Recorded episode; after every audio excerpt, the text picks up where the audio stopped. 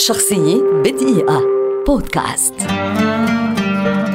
سعدون جابر. مطرب عراقي كبير يعد من أبرز الأسماء في تاريخ الأغنية العراقية. ولد عام 1950 بدأ الغناء باكرا متأثرا بالعندليب الأسمر عبد الحليم حافظ وبعض المطربين العرب. وفي عام 1963 دخل الإذاعة فأجاد أطوار الغناء والعزف على العود. وكانت انطلاقته في عالم الفن من خلال مشاركته في برنامج ركن الهواة. وقد تعلم الكثير من الألوان الغنائية بحكم بيئته. وتعلم مختلف أنواع الغناء العربي العربي طامحا بالشهرة خارج العراق. كانت الفترة من عام 1986 إلى عام 1990 أهم الفترات في حياة سعدون جابر حيث ذهب ودرس في لندن ونال شهادة الماجستير وبعدها انتقل إلى مصر وقدم رسالة دكتوراه عنوانها أغاني المرأة العراقية. وعلى الرغم من أن هذه الفترة تعتبر فترة انقطاع إلا أنه قدم خلالها عددا من الأعمال بعضها رسمي وبعضها على شكل جلسات. وتعاون مع الكثير من رموز الشعر والتلحين في الوطن العربي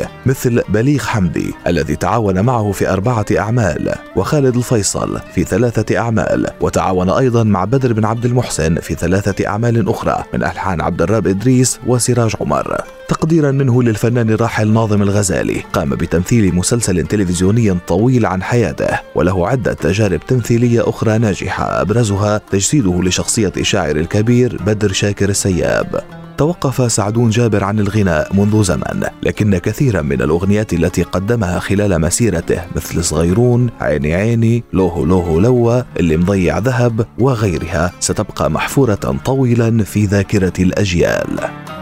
شخصية بدقيقة. بودكاست.